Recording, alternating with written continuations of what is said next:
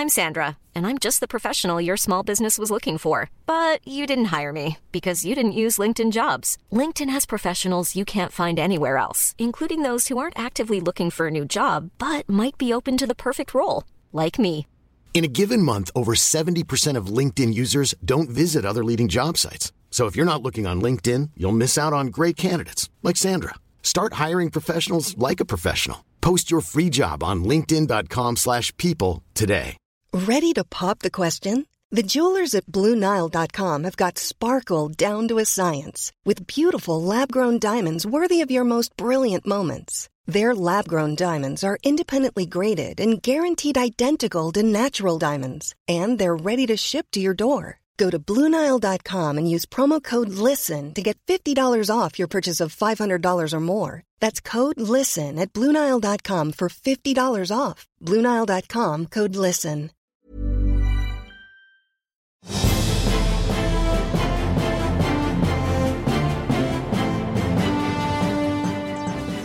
Welcome to Any Stupid Questions, the 2019 election specials. I'm Danielle Ward, and this is one of two podcasts we're putting out about the general election on Thursday, the 12th of December.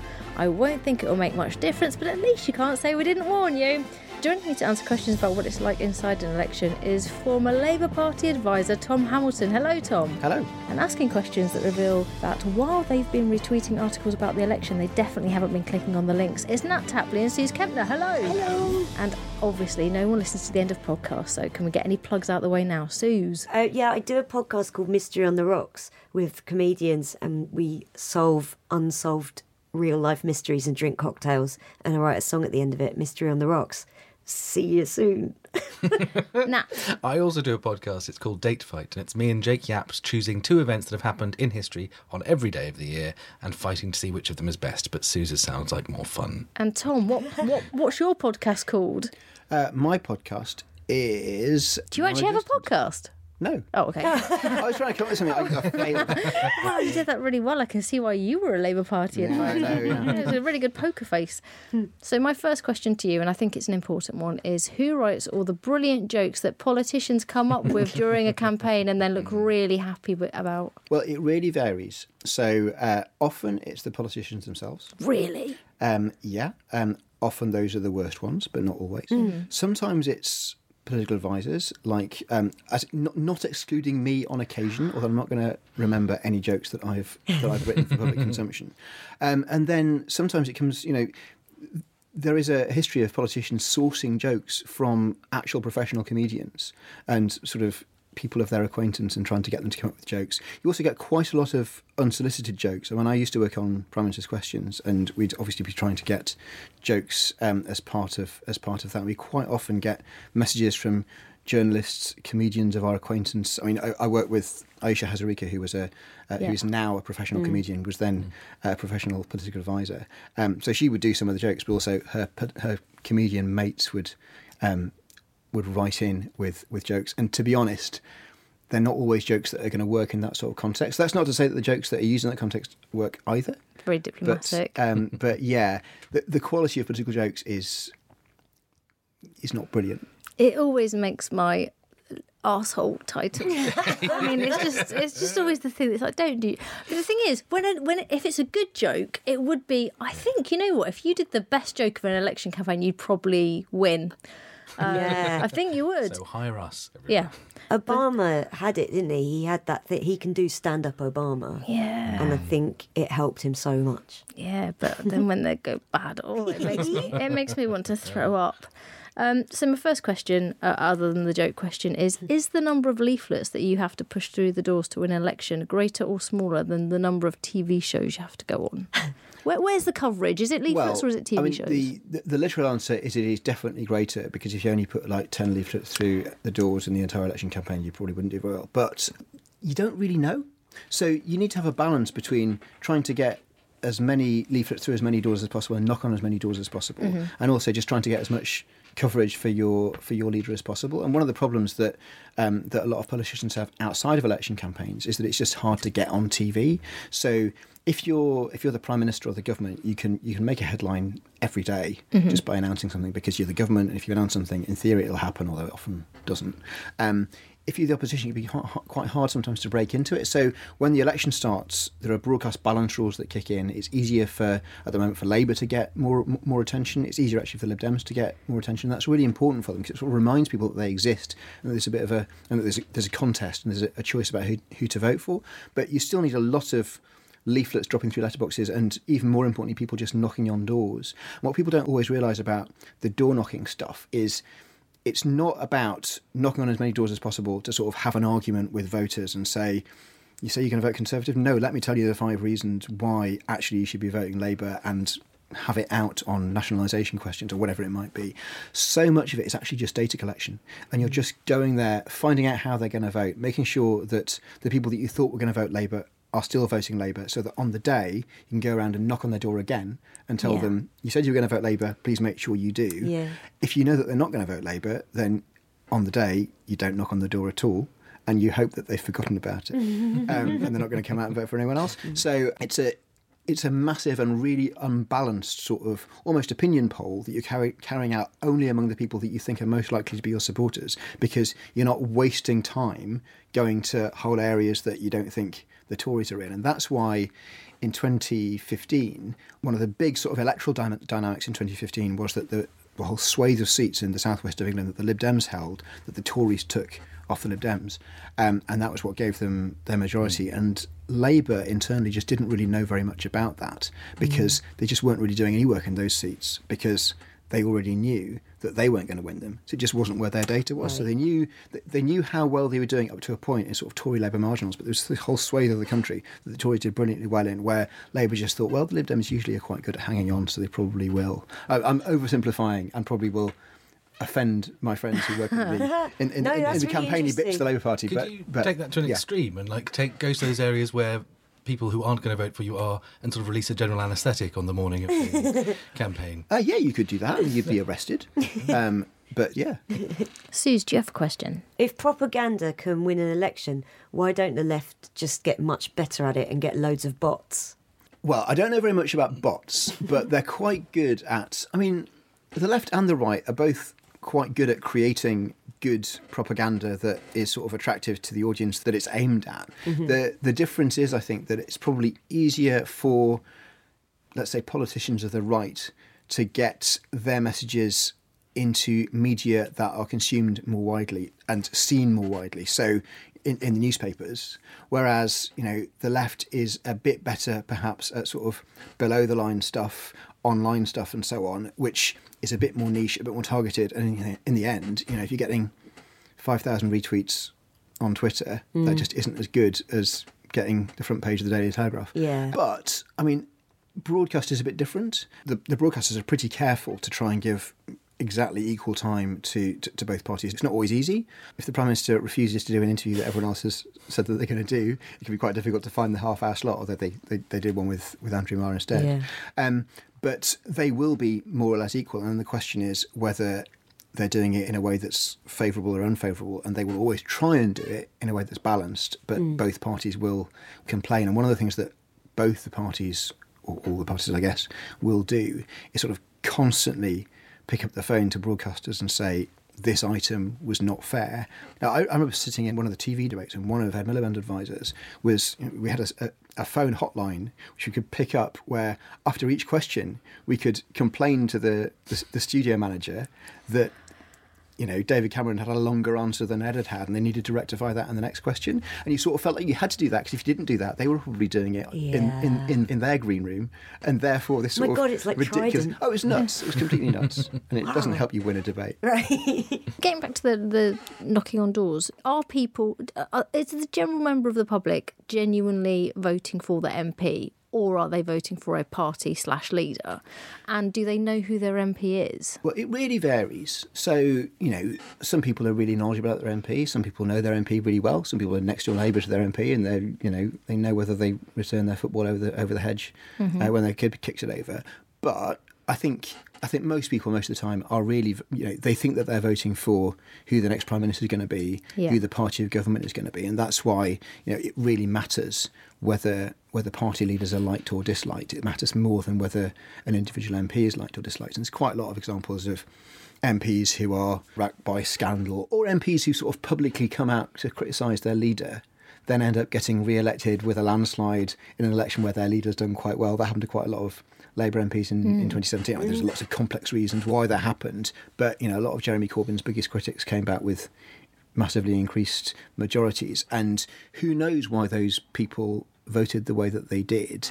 In some cases, it would have been because they liked their local MP. In some cases, it would have been because they maybe didn't like Jeremy Corbyn but thought that Labour wasn't going to win anyway and wanted to have as strong a Labour Party in Parliament as possible and their MP was part of that. The problem is you've got to it's really hard to disaggregate all of that. Yeah. And I mean that's a story that Corbyn's critics in the Labour Party like to tell themselves about the success in 2017. Yeah. There are lots of other stories about why that might have happened and I'd have to take a view in this podcast except to say that to be honest probably there's a bit of everything going on mm-hmm. and what was, what was the question? MP or leader? Yeah, a bit of both, but the, the leader is definitely more important because in the end, say your local Tory candidate is a really nice person with a really impressive background before politics, you know that they are committed to lots of things that you care about. But I'm sort of guessing that you're not Tories, not least because of what you said at the end of the last, last podcast, which I heard the end of. In the end, you're probably not going to vote for that person, and it's not personal. It's just that you don't want the Tories to be in government at the end of the day, and that, and what you think of Boris Johnson is just going to outweigh what you think of your local Tory candidate. And there's nothing wrong with that. You've got to make your decision on mm. the reason that you do. On the other hand, if your best mate is standing to be I don't know, standing for the Greens or something, mm. and they're not going to win, but you just want to make sure they keep their deposit because they're your best Yeah. mate, you might do it. Mm. Not least because there are so many votes in each constituency that your vote probably isn't going to count that much mm. anyway. It sort of makes it amazing that anybody can become an independent MP when it's the, Yeah. the odds are so Yeah. stacked against them. I mean, the best way of becoming an independent MP is to get yourself elected for a party and then resign from it. And quite a lot of people have done that in this parliament, especially. It's really unusual. Other than that, I mean, I can think of two or three um, in my lifetime. It was Martin Bell in Yeah. '97. There was a guy who was campaigning for the reopening or the or not closing Kidderminster Hospital Yeah. in 2001. There's an independent Unionist MP in um, in Northern Ireland. But I don't think there are any. I, I've probably missed someone really obvious, but I can't think of very many. Because it's really hard because it's not just that people know that if you're an independent, you can't possibly be the government Yeah. and you care about who the government is. What's, that's one of the reasons why you're voting. But also, you haven't got the party machine around you. So, most Labour and Tory candidates will have quite a lot of people helping them out. They've got all the broadcast behind them. You know, they've got people knocking on doors for them. And, you know, they've got the, the weight of the reputation of their party behind them. And loads of reasons why people would want to vote for them or vote against them, and then that will disappear. So a lot of the MPs from the Tories and Labour Party who left their parties earlier this year, joined Change UK, the independent mm. group. I can't remember what it's called now. I think they're mostly just standing as independents. A lot of them are restanding, and they haven't got the infrastructure around them anymore. I would be absolutely astonished if any of them won as independents. There are one or two who are standing for the Lib Dems, and they've got more of a chance. Although Yeah. We'll have to see how that goes. But it's just so much harder.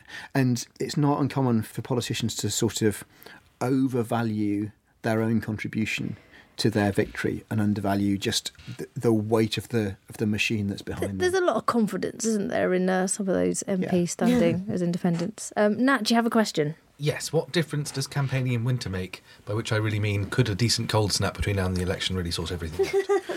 Well, I mean, a, a, a big cold snap would have a demographically unequal effect on mortality, which would um, Which we're not advocating. which we're not advocating, but it would tend to kill off people at the older end of the age spectrum, and there may be a political weighting effect there. So that would be good or bad news depending on- your perspective. Um, but bad news in absolute terms because people would die. We don't like that yeah, that's bad.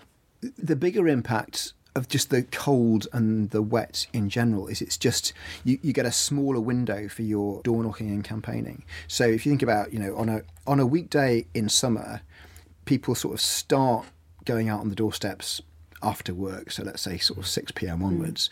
And if it's May or June, you can go on till about 10 o'clock at night. People don't necessarily thank you for it, but you can. It's not unsafe, it's not dark. People don't mind opening their doors if it's already dark when you're starting, I think people are less likely to want to open their doors to campaigners. And it's also potentially harder to get campaigners to get. I mean, I haven't seen any sort of data on this. I don't know if mm. the parties are finding this. But, you know, if you've got a small canvassing team, you're more likely to want to go down a little alleyway in a country town i if it's you know eight o'clock at night in June compared to eight o'clock at night in the middle of November, and you know you can't blame anyone who doesn't really fancy it. But yeah, I mean, does, does the weather impact on people's willingness to go out of the door? Yeah, it does. And if that's important to elections, then it makes a difference. Suze. Yeah. Um. Why are the Lib Dems letting people who hate them run their social media? I can't. I can't possibly say who the Lib Dems have got running their social media, but you're right that they are. They are not. Well, the thing is, it's a question of whether it's sort of to your taste or not. It doesn't work for me. A lot of the Tory social media stuff doesn't work for me, but you can sort of see what they're trying to Yeah. do. Some of the Labour social media stuff, to be perfectly honest, doesn't work for me either. Right. You're trying to hit as many different people as, as possible. The Lib Dems have a particular line in slightly embarrassing sort of tweeness. No examples of which I can think of at the moment, but like, yeah, the tone of their of their social media is that they're trying to appeal to an in crowd. That sort of you know you, you, they try and make you part of a cozy club, and the problem is they're probably too cozy a club to start with. So if you're not already on the inside of that group, which is relatively low down in the polls, you just look at them and go, "What a bunch of weirdos."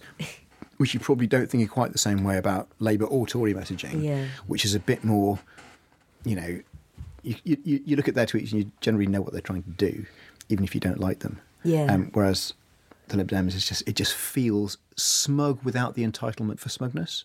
Yeah. Um, you know what I mean? You, you, you if you're going to occupy the moral high ground, you've got to re- make make sure you're on it. Oh, they're they really always. thought they were going to do all right as well. It breaks your heart, the, doesn't it? The hubris. They still was- might. They still might.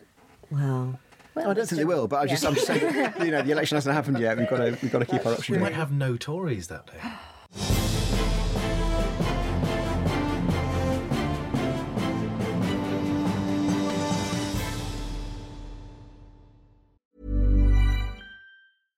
I'm Sandra, and I'm just the professional your small business was looking for. But you didn't hire me because you didn't use LinkedIn jobs. LinkedIn has professionals you can't find anywhere else, including those who aren't actively looking for a new job but might be open to the perfect role, like me.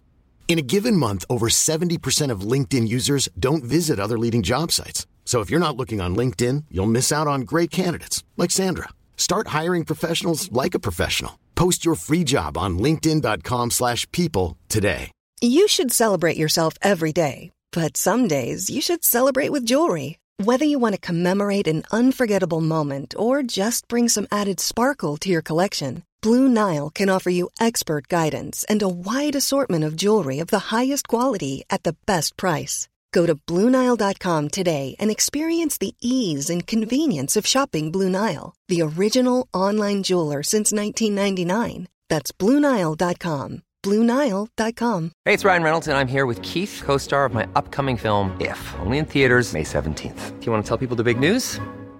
All right, I'll do it. Sign up now and you'll get unlimited for $15 a month in six months of Paramount Plus Essential Plan on us. Mintmobile.com slash switch. Upfront payment of $45 equivalent to $15 per month. Unlimited over 40 gigabytes per month. Face lower speeds. Videos at 480p. Active Mint customers by 531.24 get six months of Paramount Plus Essential Plan. Auto renews after six months. Offer ends May 31st, 2024. Separate Paramount Plus registration required. Terms and conditions apply if rated PG. Tom, can I ask you? Yeah. What has happened to Jacob Rees-Mogg? Yeah. Where is it? Where's he gone?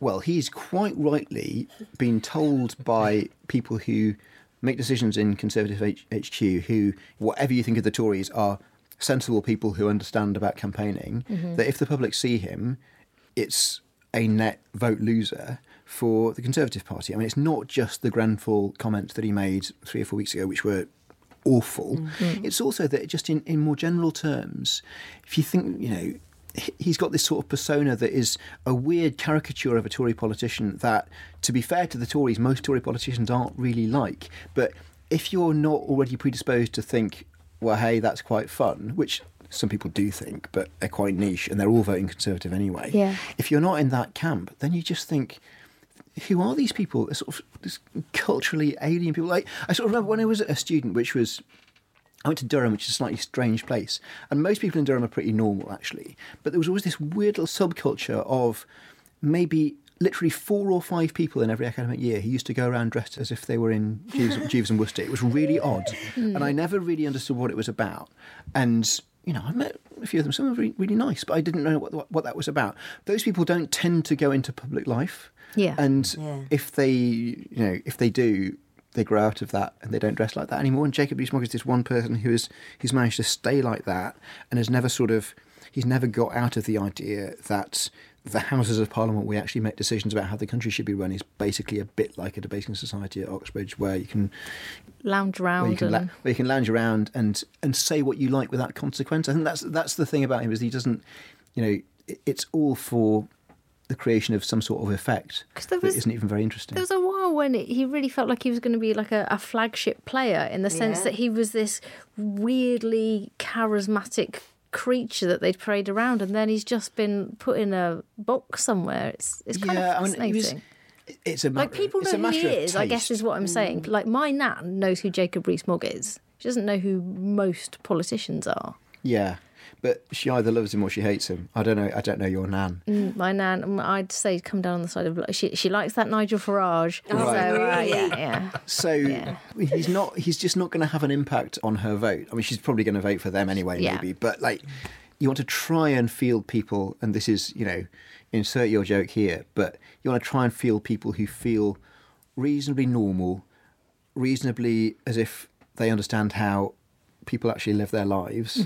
Also, people who can speak in full sentences and answer questions properly and react to the way that conversations go and so on. And people who understand how their side's policy works. Now, that shouldn't be that big an ask for people who have made a professional decision that that's what they want to do for a living. Yeah. But it's it turns out to be not as easy as you might think.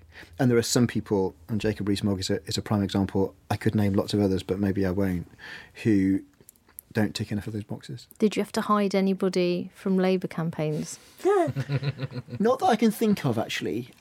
That's the sort of the the, the tactful answer, but I think pre- it is probably also a true one. It, it sort of feels like there's a tendency among political advisors, right, and the former political advisors and current ones, to sort of up their their importance. So, and I don't want to do that, and it wouldn't have been my job to say to any particular politician, "You're not allowed to go on telly Yeah. ever again." um, I mean, I, I'm also given given my record, which is that I worked for the Labour Party for about. 10 years and fought three general elections, we lost all of them. It's in my interest to say, oh, I, was, I, I didn't do anything important. Nothing to- It wasn't my fault. I didn't, make a, I didn't make any significant decisions in those campaigns. But to be fair, I didn't really. So Ed Stone wasn't. That wasn't you. The Stone wasn't my idea, and I.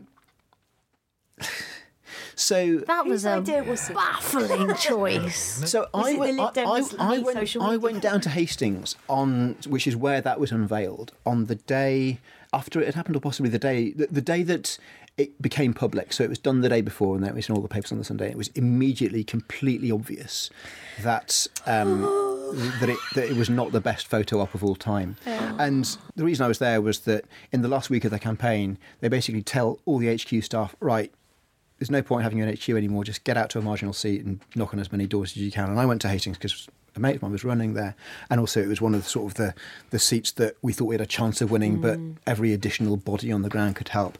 But I I met one of the people who had been in the photo mm-hmm. with Ed and Sarah, the the candidate. So the person who was sort of two or three steps along, and it was obvious to her as well that it had all gone quite mm. badly. But she said, "Well." At least it wasn't a real stone.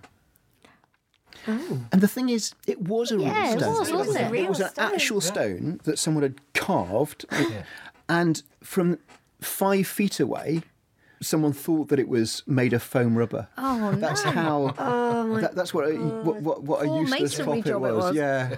Oh. I always thought that David Cameron, like the, the, the idea of the Ed Stone was that if, if we'd won, Ed would have installed it in the garden of Number Ten as sort of a a, a reminder to politicians to keep their promises. And I always thought that David Cameron Oh, should have so should have having won the election, should have just bought it and put it there anyway, as a monument to Yeah, political because it looks like a grave. Yeah. yeah, well, I mean, In my head, it was really high, like the um, Stonehenge and Spinal Tap was meant to be, but it sounds like it was really small. no, like I, the I think it. wa- I mean, I never, I never saw it Okay. in real life. I just No one knows where you it's know, gone. Either.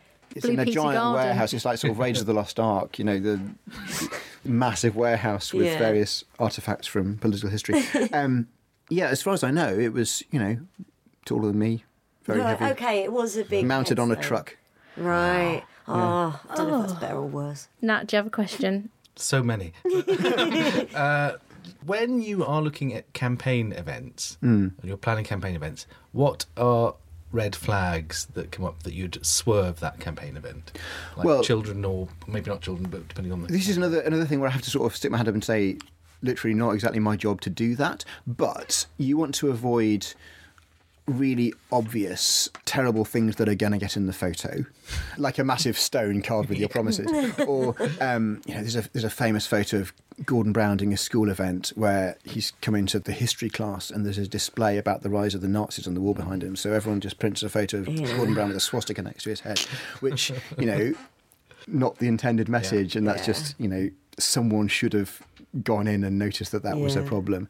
You know, that, the, there are so many examples of text that appears. on- In a, in a sign, a shop sign, could be anything, and the photographers are all looking for it.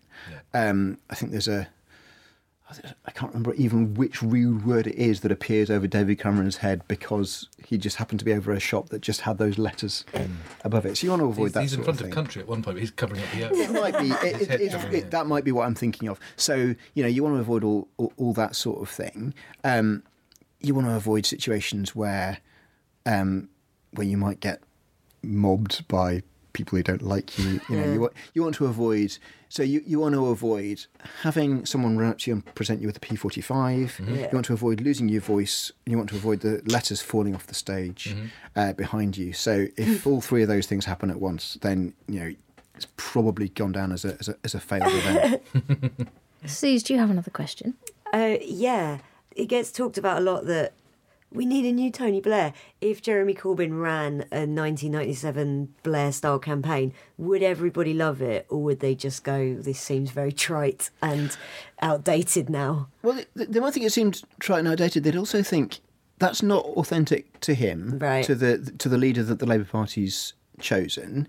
It doesn't fit the times that we're in. It's uh, like this isn't to be critical of of either of them because No. actually Tony Blair's '97 campaign can be justified and vindicated in lots of ways. And the most important vindication is they Absolutely. won a massive majority Yeah. kicked the Tories out for quite a long time. Mm. That's just not open to, to to Jeremy Corbyn to do for a whole load of reasons. Blair ran a quite a quite cautious campaign in lots of ways. And on policy, it was quite cautious, and you know, he had his pledge card with five things that he said that he would deliver if he, if, if Labour got a majority. And if you look at them now, they're all quite modest. Yeah. But on the other hand, they're all things that Labour really did achieve in the first term for all the other things that they might not have done or the things that they didn't go far enough on you might think or you know whatever criticisms you have they really did do the key things that they said they were going to do in that 97 manifesto.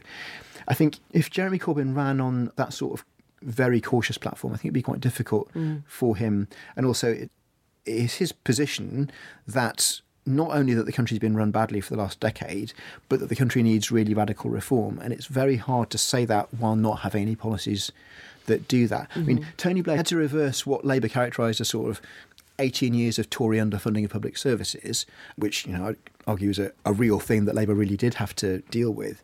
He didn't have to contend with 10 years of austerity, which is different, mm, just qualitatively different thing.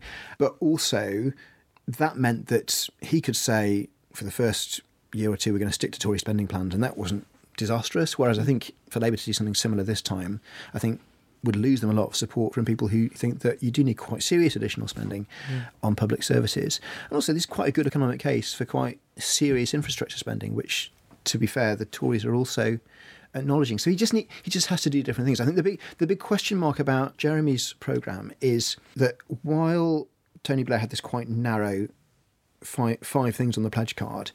The manifesto has lots of things in it that many people might like, but there are so many of them Yeah. that A, it's quite difficult to work out what the key message is. And B, with the best will in the world, if Labour wins, can it actually do this stuff? Mm. And that's not just is it a good idea or not, it's physically, can it pass all the legislation it needs to pass? Has it got the time to just get all this stuff done? And therefore, if it did win at the end of that term, would it be able to point back and say, we said we'd do all this stuff, we've done it, now re elect us? And that might be quite. quite- Quite hard for it to do, but that's a those sort of tactical Gotcha. Yeah. questions. Why don't the Tories know that they've been in power for 10 years? What's that about? Well, I think Boris Johnson genuinely doesn't think that he has been. and he thinks that year zero is is about three months ago Mm-hmm. when he became prime minister, and that's quite a convenient thing. I mean, you basically have to. This is to oversimplify, but you've got to decide whether you want to run as the candidate of change or the candidate of Continuity. Continuity, that's right. And and the Tories are trying to do both at once, really, because they've got this new guy who, whatever you think of him, just hasn't been prime minister very long, Mm-hmm. and he will argue, "You've got to give me a chance to do stuff because in the first Two or three months in Parliament, I couldn't get anything done, and it wasn't my fault Yeah. because I didn't have a majority. You might say, was your you- fault you, for sacking you, you, you probably shouldn't have promised to do all that stuff that you knew you couldn't do because Yeah. you didn't have a majority in the first place. But nevertheless, he, he wants to be given the chance to do the things that he wants to do. He wants to get Brexit done, which is a big new thing that no one else has got done before because you know it didn't occur to the Tories before Yeah. before 2016 that that was a remotely sensible idea. Um, so they have got some change to run on, but then they're trying to defend the record as well. But you don't hear them doing that that much. I mean, if they're pushed, they'll defend austerity a bit, but that's not really where they want to be. But obviously, Labour, especially, are really trying to hammer them on that, that 10 year record Yeah. and you know the the rise of homelessness the underfunding of public services and they've got a lot of evidence to point to and the Tories' best strategy I mean they could say yeah you're right but we're going to sort it out now or they could try and deny it and it's Yeah. easier just to try and deny it We have time for one more question each. What one policy would change the election, the face of this election? honestly, I think it's it's too late for that. I think there's already been enough policies. So on the Tory side, the one policy that will change the face of the election has happened, which is get Brexit done. Right? Mm-hmm. You can agree with it, you can disagree with it, but that's what the election is all about from their point of view. That is their strategic choice. I think. Even if it turns out they don't do as well as they wanted to in this election, I think that was probably still the right choice for them to make mm-hmm. about how they fought it. So far as Labour's concerned, goodness knows, given what they've been announcing in the last fortnight, they might well announce five more policies between now and polling day. But I can't think of anything that would actually substantially change the course of the campaign. The question is that as we record, it looks like the polls are narrowing, but the Tories appear to be still in, in enough of a lead that they could get a majority. If the polls keep on narrowing, then they won't get a majority. I don't think that's going to be solved by an extra Labour policy or two. It's just going to be carrying on with the messages that they've got. You get to a point in a campaign, it's usually quite early on, where basically you've made all your big choices, and the question is, can you A, execute your strategy properly, and B, is anyone going to notice? Um, in the spirit of the title of this podcast, what advice would you give Change UK now with just days to go so that they could win a majority? well, s- stand, stand in more than about five seats would be would be one. That- But okay, um, good, but good. but also if they did that, they they definitely wouldn't win. I mean, I think the, the, the sort of the tragedy of Change UK is that they're they're very easy to mock. I think that they've. oh, yeah. I have perhaps more sympathy for the idea than some people do. I mean, there are people in there who really were sort of bullied out of the Labour Party. I think you know, that is a a problem for the Labour Party that that, that happened, but the timing turned out to be bad for a range of hmm. reasons that they probably weren't in a position to, to, to like.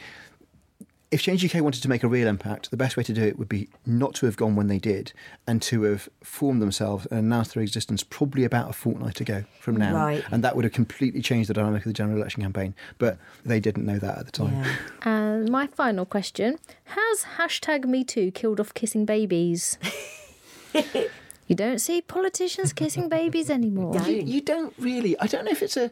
I, I wonder why that is. I, I think it's probably less of a Me Too thing than just a, a general unwillingness among the public to hand their babies over to a politician. I'm not sure. You get a lot more politicians with their own babies now, Yeah, that's what it is, isn't it? so you can just produce your own baby, and Yeah. then um, and then no one really And just- objects. yeah. You get you you know you got you know. Also now, if you kiss a random baby. And you want to get the photo in the paper and stuff, you've probably got to sign lots of consent forms and things now to make sure that the parents give permission. So it's probably just easier to do it with your own baby. Yeah. I don't know. I've not really thought about this, as you can probably tell. It's But- not an issue that ever confronted me. Well, no, I I mean, worked- any stupid questions, and the kissing babies was the stupidest. Um, that's all we've got time for. So thanks to my guest Nat Tapley and Suze Kempner and our expert Tom Hamilton. There is another episode to listen to which features a political editor answering questions about what it's like to cover the campaign. So do listen to that, and then for fuck's sake, don't vote Tory. Bye. Vote tactically. It's good.